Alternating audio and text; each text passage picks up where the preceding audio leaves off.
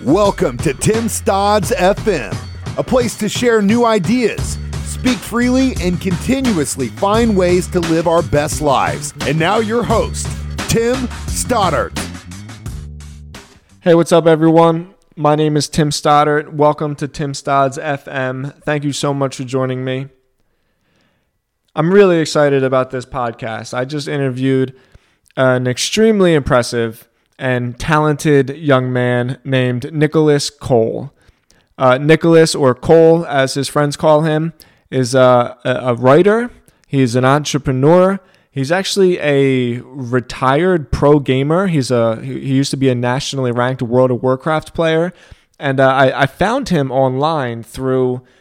I'm a contributor to a pretty popular online publication on Medium called The Ascent and I found some of Cole's writing on the ascent, and then I just kind of started reading more and more of his work, and I got to learn a little bit more about his story, and and I had to ha- to have him on the on the podcast.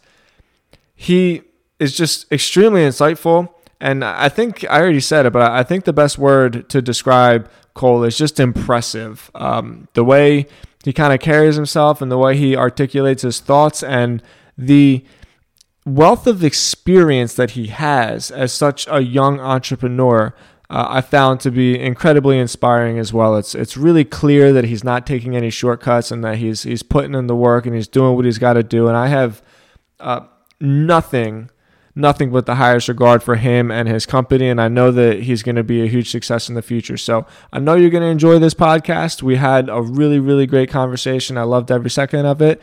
So please help me welcome Nicholas Cole. All right, Nicholas Cole, thank you so much for joining me, man. I, I really, really appreciate your time. Um, I'm, I'm looking forward to this conversation. Uh, thanks for coming on the show. Yeah, thanks for having me, man.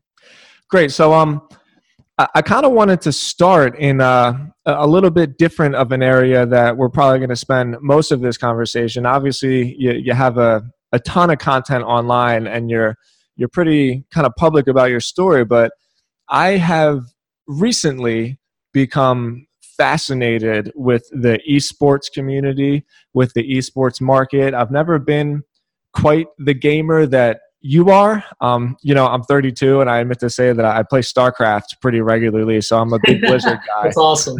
yeah, but uh, but um, yeah, the uh, aside from like the actual business of esports and and the community behind it, I, I I just I couldn't get over the transition from you being like a full time. I, I think you even said you were a nationally ranked World of Warcraft player, and like so. I'm dying to hear kind of how your experience uh, with World of Warcraft kind of shaped you in your younger years and, and how you kind of got out of that because from what I've read and what I've talked to some of these other gamers that I've been working with recently is actually a, a pretty tough lifestyle. Like uh, 18 hours a day playing games for a couple years kind of wears on you. So like I'm I'm really really interested to hear about that part of your life.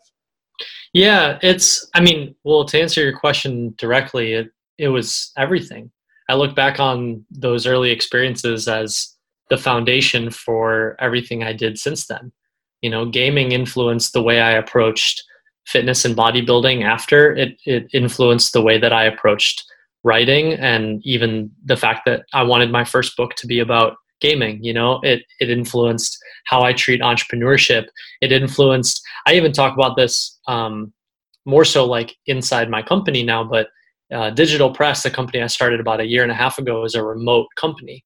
And my experiences as a gamer, if you think about how you know an MMORPG works, it's all it's all relationships from afar. You know, your entire guild is remote essentially, uh, and though in, in in very I don't know, almost like underlying and subconscious ways, I learned a lot about how to interact with people over the internet as a as a teenager and and I didn't really realize the value of those skills until I started a remote company and you know our Slack channel operates kind of like a guild chat did. I mean, for those that don't know, the the the team that built Slack uh, originally built a an MMORPG. They built you know on this massive game that just never got any traction, and they basically took took out a small part of their game, which was this ability to message other people and essentially after you know all but abandoning this gaming project, they took out the chat function and then ended up reskinning it, rebranding it, and launching it as this now you know very business oriented uh, team you know team collaboration sort of vehicle for people in the business world today or or of all companies really. And i find that story so fascinating because i relate to that in such a different way. I relate to that as the kid who spent time in guilds and built relationships with people across the country through my computer as a teenager.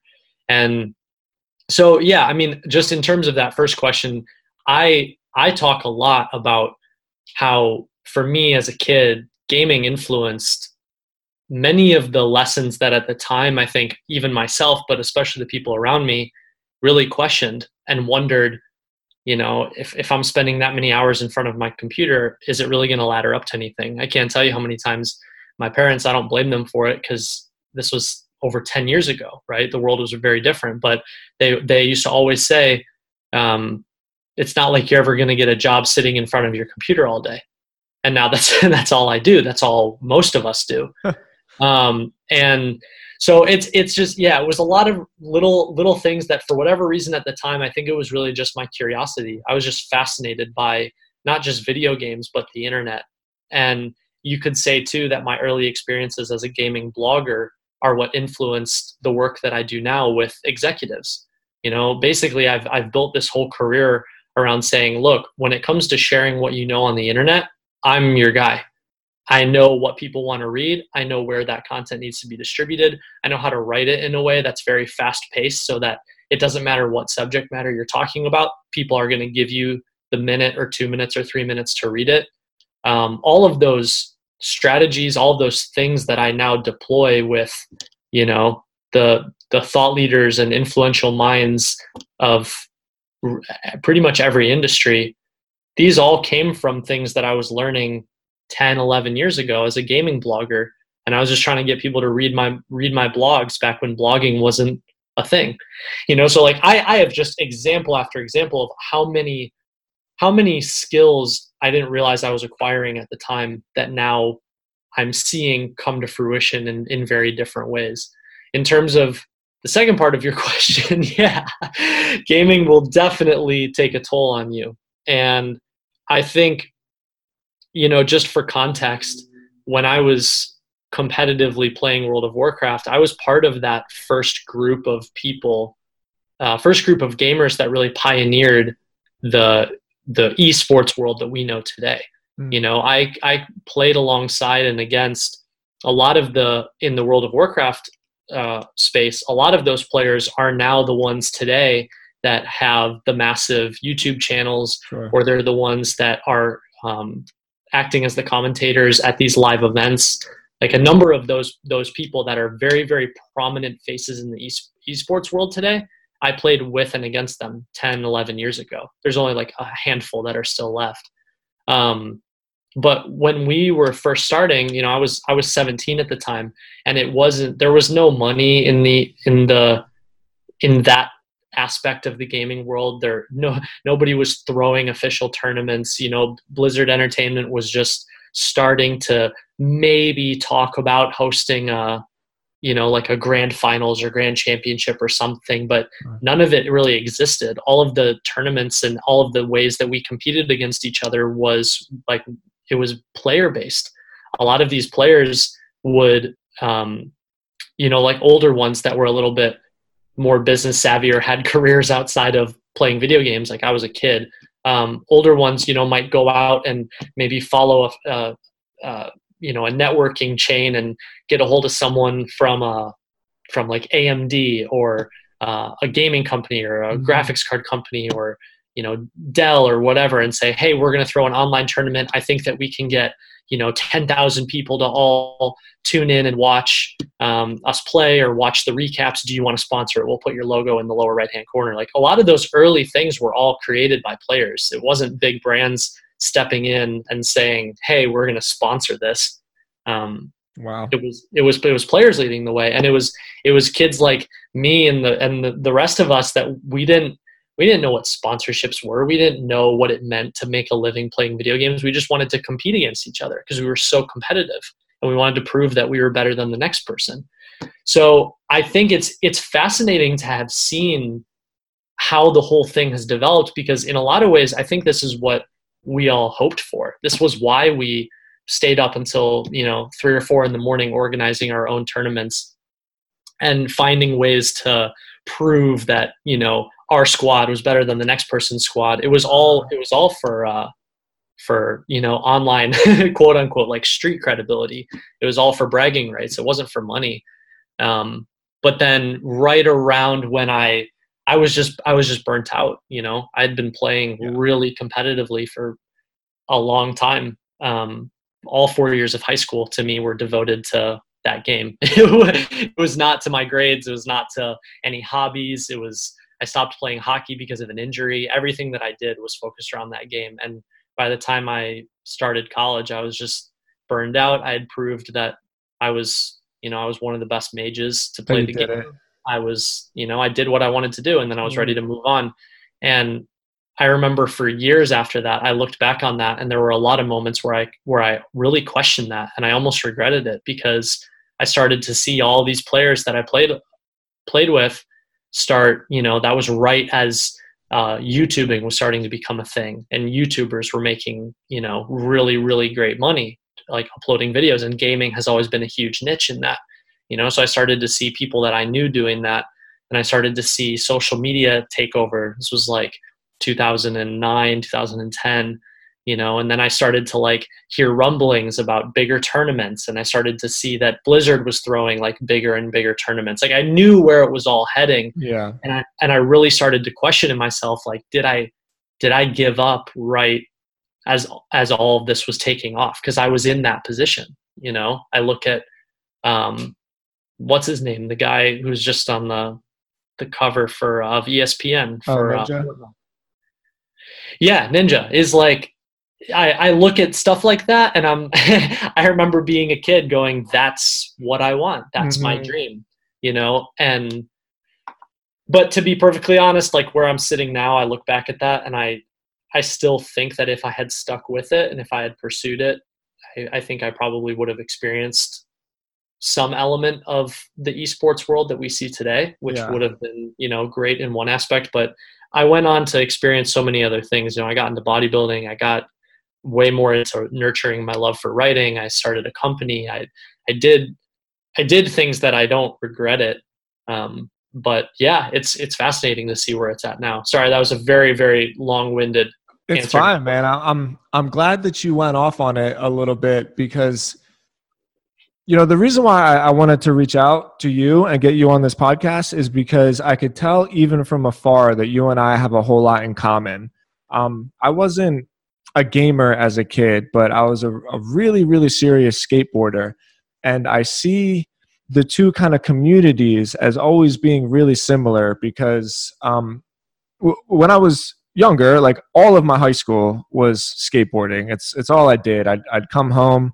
Most of the time, I leave school early, throw my bag in the corner, grab my board, and then I would just be out all night. So it was it was my life. And skating at the time was this kind of underground you know little closet community where it was still really looked at as the troublemakers you know and i'm sure there's some validity behind that but at the same time we were just kids like trying to do what what we really love to do and then uh over the last 15 years you know when rob Dyrdek came along um and kind of took skateboarding from this thing that was only in skate parks into like street skating was legitimate now.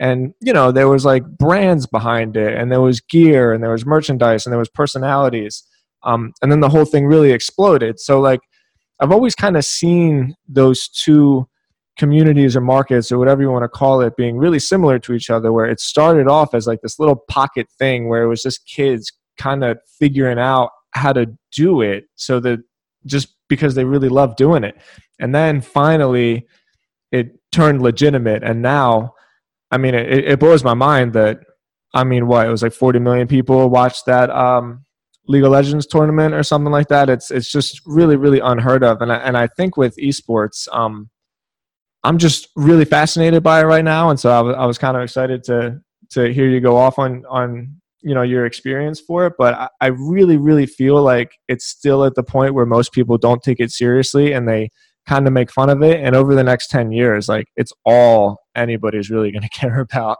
I really there, there are so many i mean the skateboarding example is a perfect one too. There are so many just markets businesses yeah um hobbies interests there's so many examples of that where these things come out of nowhere and like one of the things that I've always paid attention to, I think this is, I didn't know that it was called entrepreneurship. mm-hmm. Right? Like I, I didn't, I, honestly, I didn't grow up surrounded by really anybody that was an entrepreneur. I, I grew up in a, in a really wealthy suburb um, outside Chicago um, that it was a lot of very successful people, but it was, it was success in like a very formal sort of way. You know, it was like lawyers, surgeons, bankers, sure. traders, you know, like very like you start here, you climb the ladder, it's linear, and these are the people at the top. And for me, I never I never did very well in that environment. I didn't I didn't fit in at school. I didn't know how to do well, you know, on tests. I always felt like none of those paths resonated with me. And it wasn't until I got much older that I learned that the way that I tend to think about things and the things that I pay attention to is in essence like it is entrepreneurship. It is this idea of looking for opportunities and asking yourself and where everyone else sees like ambiguity or or questions or fear or mm-hmm. not wanting to step into it, my I, that's just who I am. My reaction to it isn't fear, it's interest. And I want to follow it. And I remember that feeling so clearly when I was a teenager and I first, I mean, even younger, right? But like getting introduced to the internet and then and then being into console games and like playing Xbox Live, and I and I thought the the concept of playing with and against people that you didn't even know you'd never met you just heard them in a headset i thought was fascinating. Yeah. And then and then playing my first you know massive uh, online multiplayer game you know world of warcraft and then and then taking and games like that what people don't realize is that that like playing a game like World of Warcraft or EverQuest or something where you're really invested in your character and you mm-hmm. build long-term relationships with people, that gives you and at the time that gave me such a different um, perspective of what the internet was all about. Because the internet for me wasn't wasn't like like for my my dad right? My dad was would use the internet as hey i have an email address. This is how i communicate like and send messages for work you know like that was pretty much the extent of what he saw the internet as 10 years ago um, or emails between family members you know or like spam.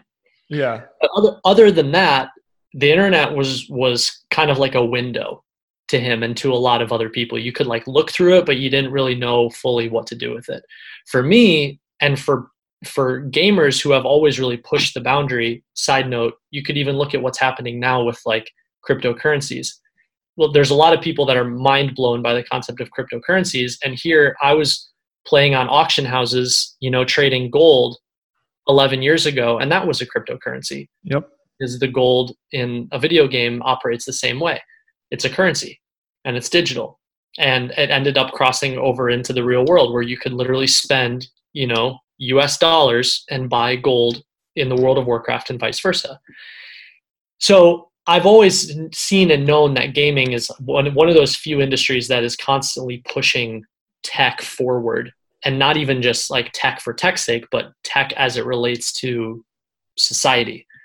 And so when when I spent all that time playing World of Warcraft, I didn't the internet to me wasn't a window, it was a door. I actually I mean, it sounds like I don't know everything. No, I get it. You went deep. You were like, yeah, it, it, sounds like cliche and cheesy and yet and weird, but like I didn't just like see the internet or look at the internet. I lived in the internet. Mm-hmm. My my online identity meant more to me than you know cole who showed up to high school i didn't care what my grades were i didn't care if you know i went to the school dance or not but i cared a lot about whether or not you know i was the highest ranked you know 3v3 player on the server. And when you spend that much time in it this is something i've been thinking about a lot lately is then you take that you know 10 steps further. And what i learned at a really young age is that what how you present yourself on the internet is one of the few things in life that you have 100% control over. I dictate what it is the person on the other side of the screen sees if i show you a picture of x you see me as x if i show you a picture of y you see me as y if i write something and I write it in a certain way that insinuates X, you perceive it as X. And I realized how much control I had over perception. And for me, I think even saying that, that can feel really daunting, like almost mm-hmm. like manipulation. But how I saw that was creativity. I saw that I was this really awkward, you know, like socially awkward, nervous, anxiety ridden kid. And all I wanted to do was be anything but that. And I think that's why I gravitated to a game like World of Warcraft. But then I took it a step further and was like, well, not only can I create my character in the game, I can create my persona online. And I can I can write in a way where people will see me as not the not the nervous shy kid, but as like a voice. Sure. And then and then that tapped into and then I was like, oh my gosh, like I love to write and I love expressing myself this way. And all of these things started compounding on each other to the point where now, 10 years later, you know, I'm meeting with, you know, executives of, you know, Fortune 500 companies. And I'm like, look, the way you're presenting yourself on LinkedIn makes me think that either, you know, you don't own a computer or you just don't take your career very seriously and and they don't kind of like a lot of they don't get that right away and then you have to point out you know hey like you don't have a profile picture. What i think on the other side of the screen is that you're a bot. That's my perception. Mm-hmm. so you want to change that perception and and then they go well here i'm going to upload this like half blurry profile picture from three years ago. I'm like okay now that makes me think that you you know your company is not doing very well you don't have the money. And if you do you don't want to invest it in your brand which makes me think that you don't take yourself or your work very seriously.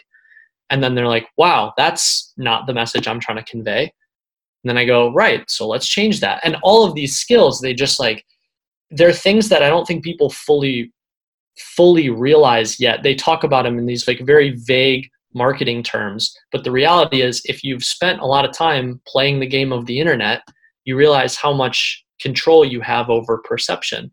And then if you take that really like one final step further, I think that people still don't realize that it's not just business people that this relates to or celebrities or models or you know musicians or artists or whoever it's it's all of us it is the fact that if i go look up say i go down the street and i meet someone at a coffee shop today yeah, what's I'm, the first thing you're gonna do, right? What's the first thing I'm gonna do? I'm gonna go home and be like, hey, I gotta add you on Facebook or Instagram if we had a good conversation, right? And if I add you and you have like three photos, none of which like reveal your face, and you have like a really cryptic, you know, like about section on your profile page, I'll, all of a sudden I'm gonna be like, man, like that's so weird. We had such a great conversation. Like now this person's coming off as a total creep and and that disconnect people don't realize that regardless it doesn't matter if you're like if you're being intentional about it or unintentional about it how you present yourself online sends a message period so you can either be intentional with it and you can do and you can you can it's almost like tapping into your own creativity your own self-expression you can mm-hmm. either intentionally choose how you want to express yourself so that I mean, at a base level, so that the real you and the digital you align, right? And a lot of people don't do that. There's a lot of people in real life, you're like, why are you so cool in real life, but online you like try and be something that you're not, mm-hmm. you know, or vice versa. But then the second thing is that even even the people that are like, yeah, well, I, I'm not trying to be a an influencer. I'm not trying to be something like that, but they still post on Facebook every day. It's like you don't realize you're still playing the game. It's just you're not you're not conscious and aware that regardless of what you share or what you post, you are still sending a message. So you might as well make it con- a conscious decision instead of a subconscious one.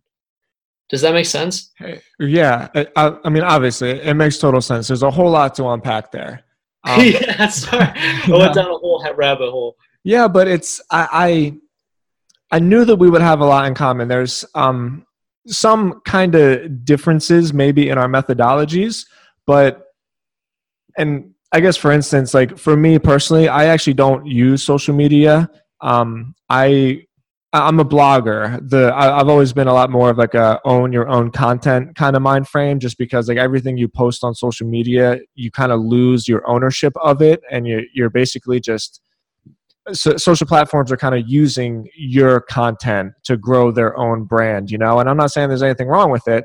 Um, from just more of a strategic standpoint, like I like to have more ownership of my own brand, which is why I basically just use my website as my own and like an email list as my own social media right but but the messaging behind what you say is uh is so clear because it i'm not going to say it upsets me but sometimes it alarms me in that people don't put enough intention. You use the word intention a lot behind it and that was what i that was what i kept catching because regardless of how you feel about the internet or how you feel about social media like it's here and this kind of online content is more powerful than than anything ever really you know like the flood of information that we have is so powerful. So like the first thing that i always advocate to the people that read my blog to do is to one like acknowledge that that's a thing you know? Saying nothing at all does say something when people are checking you out online. And so then with that like your body of work your your ideas your your messaging you know your your quote personal brand like that's going to exist whether you want it to or not so you might as well be intentional about what you want your voice to be um, you know, so like we can kind of go down the rabbit hole with like different strategies and stuff like that. I just kind of prefer an email list.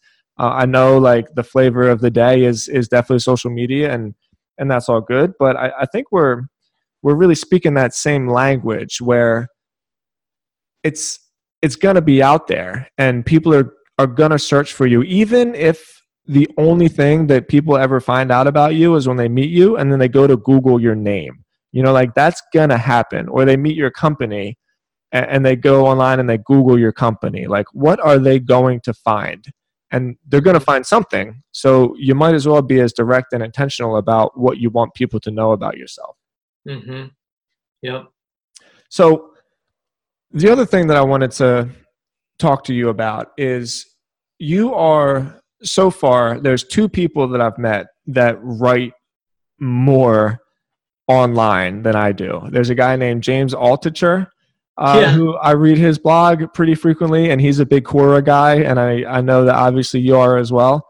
And then there's you. Um, you know, I've I come from like a real kind of blue collar family. I've always really been able to pride myself about like my focus and my discipline, and I wake up early and and I work hard. You know, and like I'll be the first to admit, like you pump out so much written content. It's it's really really incredible.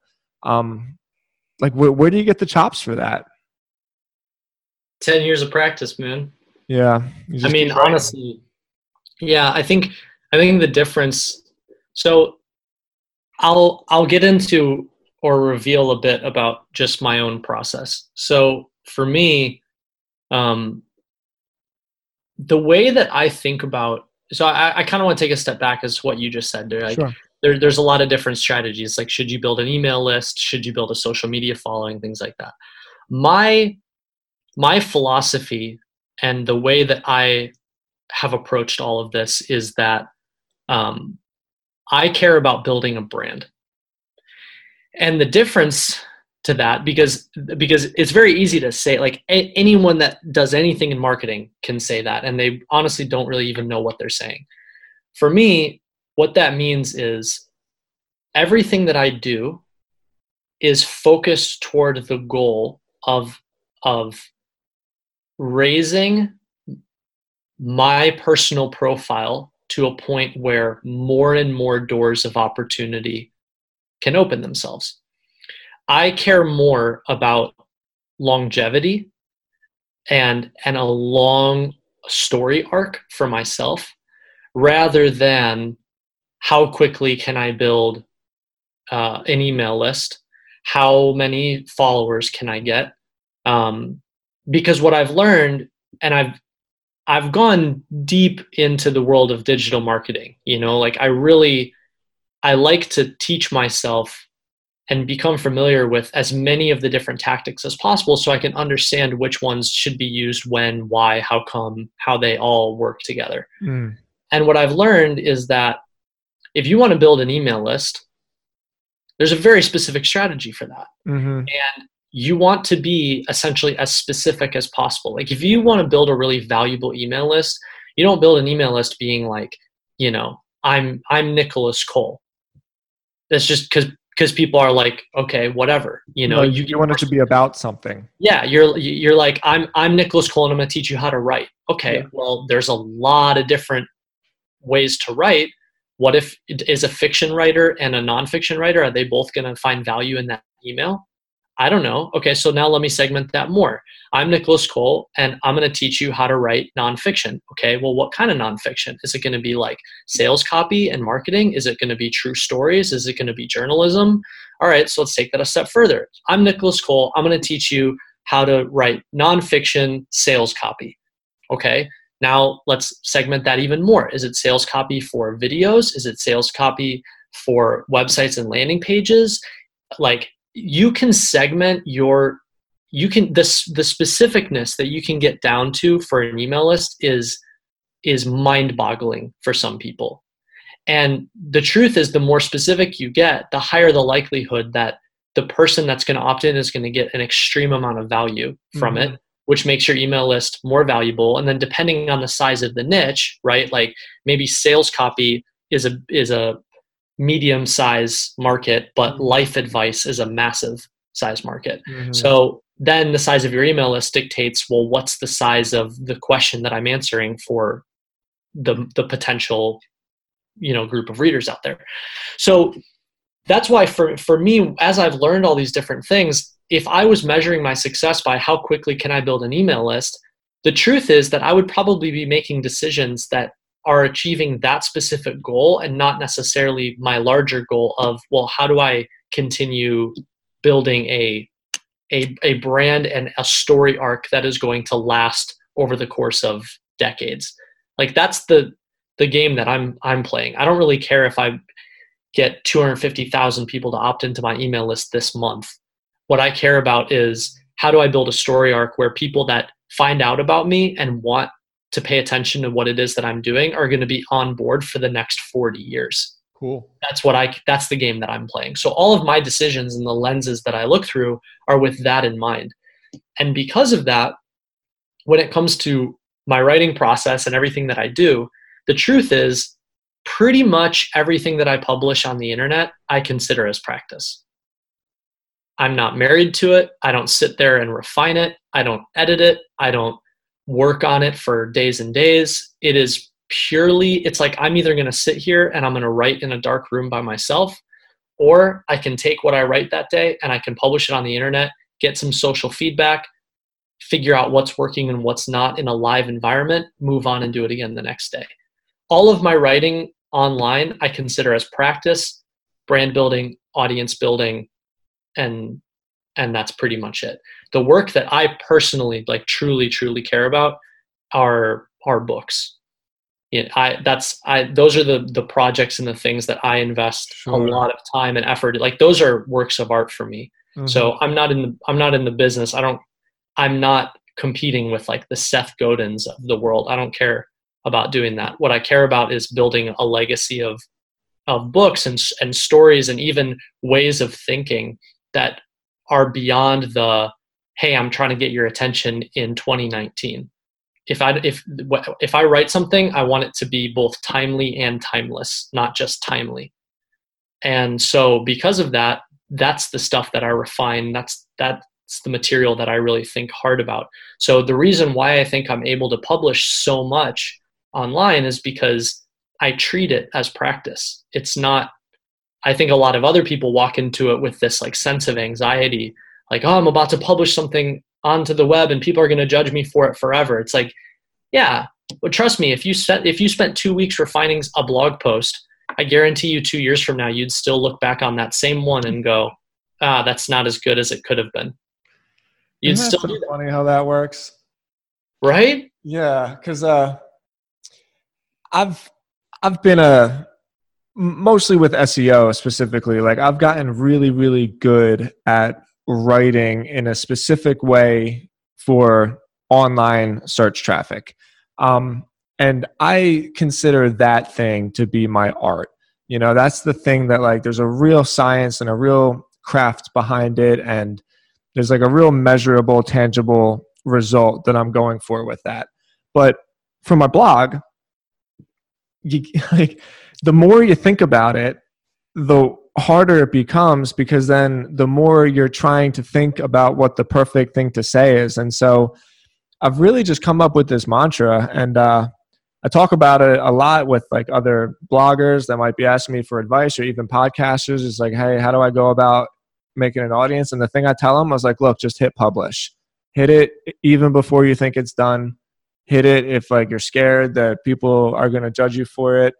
No matter what, your only job is just to hit publish and then you move on to the next thing. And I never actually heard it refined that way where everything I put online I consider practice. Like even when you said that, I kind of felt this like relief because it takes all the pressure off. You know, there's there's there's no uh, expectation on what it you know quote needs to be other than it's just you expressing yourself at that particular moment at that particular day.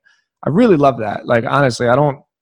I talk to a lot of people and I, I appreciate everybody's advice, but it's it's few and far between that people say things that like really really resonate with me in that way, and I, I, I fucking love that man. That was great.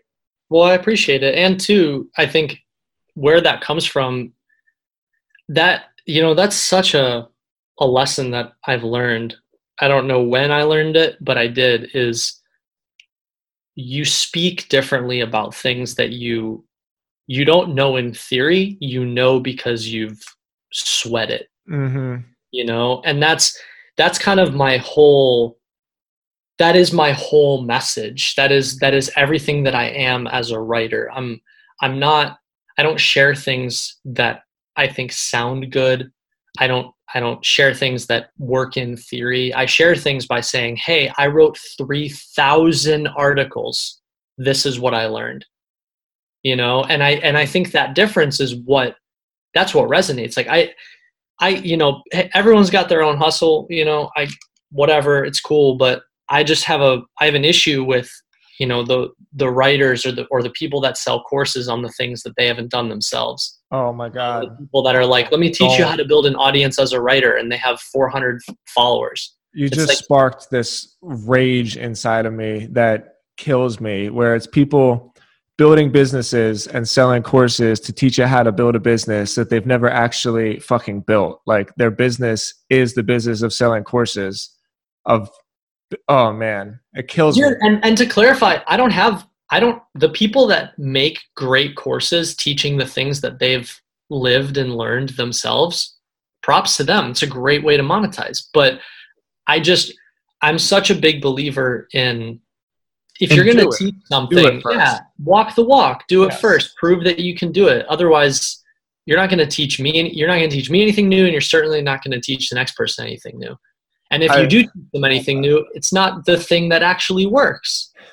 Right. you know? Yeah. That's great, man. Um, I mean, geez, uh, there, there's just so much to unpack there, and I, am really just gonna kind of leave it at that and and let the audience um, dissect what they will from from that wisdom. One kind of last final thing that I want to touch on because it's something that pops up over and over again in uh, the people that I've spoken to in this podcast and that like I, I kind of come to admire. Um, is just adding fitness into their life. I've been a real fitness advocate. I say most of the time, people's problem is that they're not healthy. And that has a lot to do with entrepreneurship and like happiness. And I'm, I'm not really looking to go down that rabbit hole too much. But um, like I, I've, I've found so many times that the the biggest thing getting in in people's way for like their dreams and their aspirations is like getting control of their health first and over and over again on this podcast people have always brought up the successful people that I talk to, it seems like the most common theme is that they're either runners or they're either like swimmers or crossfitters or bodybuilders or endurance athletes or nutritionists or whatever. Touch on how much bodybuilding has played a role for you in your writing and and more importantly the thing that I'm looking to touch on is like your mental. You know, like how much does does bodybuilding play a role in your sanity basically? So for for context, I would definitely not call myself a bodybuilder anymore. Mm-hmm. Um, about two years ago, I I herniated a disc in my back, and I was, I mean, th- that was I can confidently say I was at the peak of my of my physique. I mean, that mm-hmm. was six years of just training in a way that you know I played sports all growing up. I played hockey all growing up, and I the way that I trained during those six years and like especially near the end was unlike anything that I'd ever put myself through. And I mm-hmm. I really, really loved it. I loved the process. It taught me so much. And then it was a very weird timing of everything. I, it was actually the day of my birthday. I had, t- I had just turned 26. Yeah. And the day of my birthday, I went to the gym and my mentor actually he, he invited me out. He was like it's your birthday. I'll treat you treat you to a steak dinner. And i was and I, that's how disciplined i was. I was like nope i'm going to the gym. And he's like dude it's your birthday. Like let me take you out for a steak dinner. And i just i wouldn't do it. I, I wanted to train. And sure enough i went to the gym that night and this disc like popped in my upper back and i it was like it was done. Like six years everything just done right there and I was on you know painkillers and ice and everything for weeks, probably like two months maybe, and just the healing process and it messed up all the muscles in my back and I couldn't get back to the gym and I was in and out of physical therapy. And like all of these it just it it ruined my body. And in a lot of ways I'm still recovering from it and I'm still trying to fix a lot of the things that it disrupted. But all of that aside um, I was just thinking about this last night actually as I've been, you know, slowly trying to get back into the gym and like doing more yoga and things like that. And cool. I, I, was leaving the gym last night and I was thinking about it and uh, and how much entrepreneurship, but not even just not even just founders. I would say anyone that is trying to do anything that is high achieving, whether it's you're trying to you know climb up the ranks in your career you're trying to get a promotion at whatever company you work at you're independent you're trying to you know just you know provide for yourself better as a freelancer you're trying to start your own company. Mm-hmm. doesn't matter. That mentality and the demands that that puts on you i can i can confidently say i remember at the time i was like there is nothing in the world harder than bodybuilding. Like that was just it was there were some rough rough times um, that you have to push yourself through. And and yet entrepreneurship dwarfed it for me. Hmm. like no, nothing is as mentally taxing as entrepreneurship. And i was thinking about that last night and how much i think the two do go together for so many people because it is a way of if nothing else even if you know running or lifting or yoga or anything, even though there's an element of it that can be kind of mentally taxing because of the focus, mm-hmm. is it's the ability to get back in your body. And I mean, as a metaphor, like I remember, you know, we used to joke uh, in you know my World of Warcraft days where there was this thing called the honor grind. I don't know if you've uh, you've ever heard of it. Um, and it was basically like this system that Blizzard Entertainment created within World of Warcraft where it was it was this sliding algorithm of points and if you achieved enough honor points for the week you went up in rank and if you didn't achieve enough points you went down in rank And the whole idea was you go from rank one to rank 14 with each of the ranks getting harder and harder as you climb. Mm-hmm. And at the top ranks, you got like epic gear and everything. And these and people on the forums, they used to post before and after pictures where it would be like month, like month one, day one, and they'd be like happy, and they're like, I'm gonna go, you know, start down the honor grind path. And then they would put an after picture six months later, and they would have like either lost or put on a bunch of weight, like be unshaven, have dark circles under their eyes, like look like they haven't been outside for six months. Like it was rough and it wore on you. Like if you wanted to achieve the honor grind and hit rank 14, like be prepared to mutilate your body just by the sheer number of hours that you were sitting in front of your computer. And there was definitely a moment this i would say the first 12 months of us starting our uh, starting our business where i remember i was literally sitting at my desk for I, I mean easily 13 14 hours a day like without hesitation 7 a.m to you know maybe break for dinner or like walk outside to get lunch or something and then work until you know 11 p.m or so sleep for you know six seven hours if that wake up mm-hmm. to it all over again and at a certain point i remember thinking back on that experience and i was like wow i am i am putting myself through the real life version of the honor grind right now mm. and it just it wrecks you. I mean people people talk about that all the time that that first year of building a company. For context too like we we went from me and my co-founder to um, at our peak we had we had hired 20 full-time people um, basically in the span of 12 months.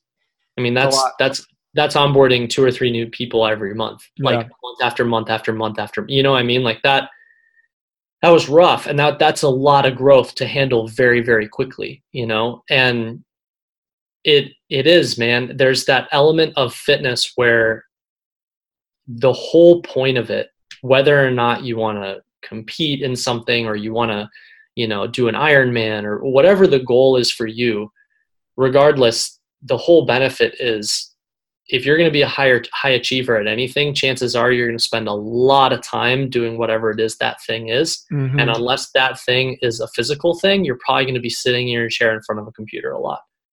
And so the whole point is get out, get back in your body, move around, get some endorphins going and yeah, all of those all of those years spent bodybuilding, they I think they helped they helped prepare me and kind of kind of set the tone for consistency, routine, good habits, taking care of yourself. I've always eaten really healthfully. You know, it just it it it helped me gain a lot of those soft skills so that by the time I got into the next most demanding thing, no, I wasn't able to go to the gym as often. Yeah, I was dealing with an injury, things like that, but a lot of the habits and routines I tried really hard to keep the same what I was eating, you know, how to take care of myself.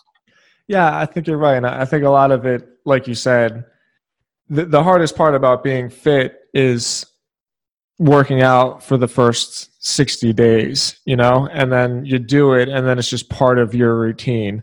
And uh, with with my work, I, I find that to be the case as well. If I'm, I don't know, building up a new brand or, or starting something new, it's always the first kind of pushing yourself through the soreness that uh, that that's the toughest. So I, I think you're totally right there. Um, well, look, man, this was like a really, really great conversation. I, I truly, truly appreciate your time. Uh, before we sign off, admittedly, uh, I was just so into your story that we didn't get enough time to to really talk about your company and about digital press. So before we sign off, like, please feel free to to tell everybody what it is that you do, what your company does, because I know that you guys kind of approach this agency model um, from a, a, really specific angle, especially with with kind of using the written word. So I, I almost want to hear. Uh, I, want to hear how you would describe your company and why people should reach out to you. Yeah, in the simplest way, it is it is the same recipe that I use for myself that we work that we do basically alongside and with um, founders, C level executives, speakers, authors, um, really those those people in their industry where they've done something that is really worth talking about, uh, people that have been mastering their craft for years and years and they have a level of insight that is worth sharing. Those are the people that I love learning from. They're the ones that I want to be in the same room as. So um, it's been pretty cool, man. Like building this first company, you know, I'm still fairly young in this world. I'm 28, and every day I'm talking to some different CEO or some different founder building something that's really interesting and getting to Love talk it. to them directly. You know, it's like you get paid to learn. It's so it's so cool for me and, and for the rest of our team. So um, yeah, really our whole approach is it's based on phone calls. We talk with them, we interview them, we we ask them questions where it just allows them to share what they know, and then we record those calls and we turn them into a really high performing, well written uh, piece of content online. And that is in many ways it's the same way that I treat my own writing, except I'm asking those those same questions to myself when I sit mm-hmm. down to write. And then I've you know if anyone's read my work, I have really this this fast paced style for I know how to hook readers in very quickly. I know how to take really big concepts and make them very digestible and easy to easy to just get through quickly. So a lot of those lessons that I've learned just having written so much on the internet and learning what it is that people actually want to read um, that's my job and that's our job is we go to you know the smartest people in every industry and we say what do you want to share and then we help them package what it is that they want to share in a way that people actually want to pay attention to.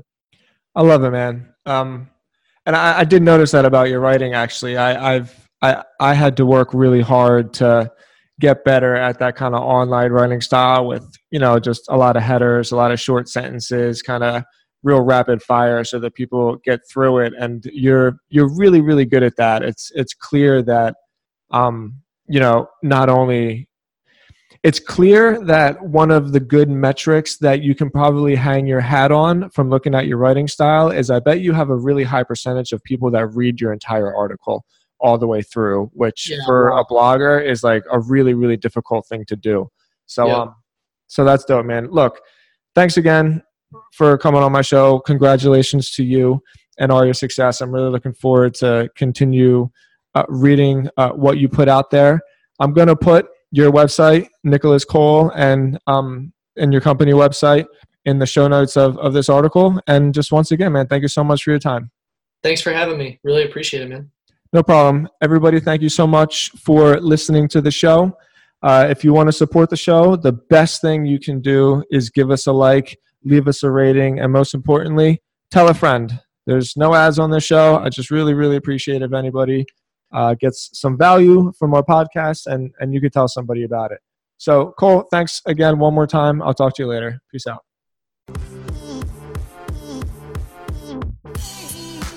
Hey guys, it's me. It's Tim. One last time before we wrap up, just wanted to say thank you for tuning into the podcast. Please subscribe on iTunes. Please leave me an honest rating. Please follow me on Spotify. It's the best thing you can do to support the show. If you want to find out more, go to timstods.com. Feel free to fill out the contact form to reach out to me personally. I always respond. I appreciate you guys so much. I'll talk to you tomorrow. Have a good one.